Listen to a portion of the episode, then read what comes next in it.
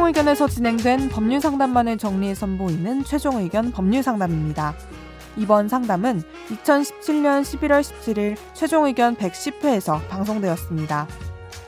중개업체를 통해 한식당 가맹점을 내기로 한 A씨. 그런데 백화점 입점을 한 달 앞둔 시점에서 중개업체가 일방적으로 계약 파기를 통보했습니다. 돌려받을 수 있는 것이라곤 계약금뿐인 안타까운 상황. 이때 준비 과정에 들어간 돈이나 시간을 보상받을 순 없을까요? 관련 대법원 판례를 살펴보고 배상이 가능한 조건에 대해 자세히 상담해 드렸습니다.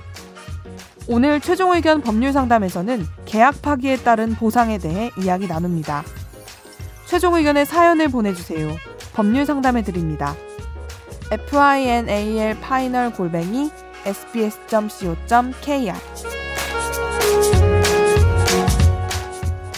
sbs.co.kr 안녕하세요. 최종 의견을 역주행 중인 새내기 청취자 트리샤입니다. 역주행하시면은 점점 권지훈이 백화하겠네요. 얼마 전 황당한 일을 겪어서 사연을 보냅니다. 빡.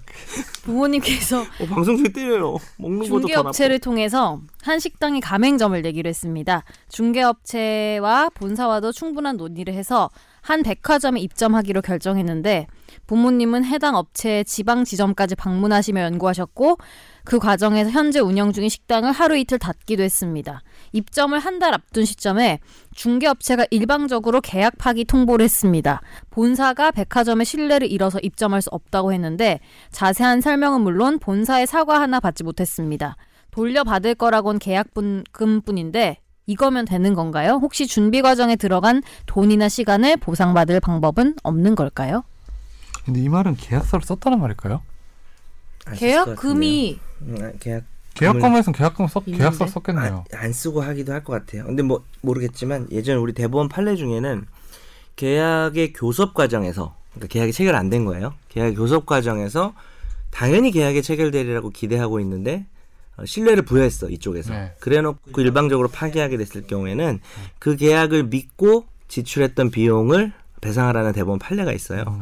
그게 뭐였냐면 조형물 공모해가지고 1등한테 설계 계약 맡기겠다 그래가지고 네. 했는데 그래서 그때 들어간 비용을 받는 판례는 있습니다. 그래서 가능 법리적으로는 가능한데요. 다만 뭐 그 판례 같은 경우에 계약이 좌절돼도 어쩔 수 없다고 생각하고 드린 비용은 배상받을 수 없다. 그러니까 음. 자기가 1등이 되기 전에 드렸던 비용은. 근데 이 경우 같은 경우는 사실은 금액이 적고 소송을 하기 좀 난감한 부분은 현실적인 문제는 있겠지만 계약이 정말로 체결되리라는 확신을 준 상태, 어, 100% 체결되는 거라는 확신을 준 상태에서 비용을 들였다면 그리고 권지훈 기자 말처럼 계약서를 만약에 썼는데 거기에 자기들 유리한 중개업체에 유리한 조항 같은 게 없다면 음, 그러면 배상은 받을 수. 음, 예를 들어서 계약서 내에 뭐 계약 과정에서 뭐 그 입점이 틀어지거나 했을 경우에 뭐 배상책을 묻지 않는다 뭐 이런 게 있다면 그러면 좀 예, 네. 나쁜 놈들 만나서 좀 결과가 좋지 않은 상황이 올 수 있겠죠. 아무쪼록 잘 해결되시길 바라겠습니다.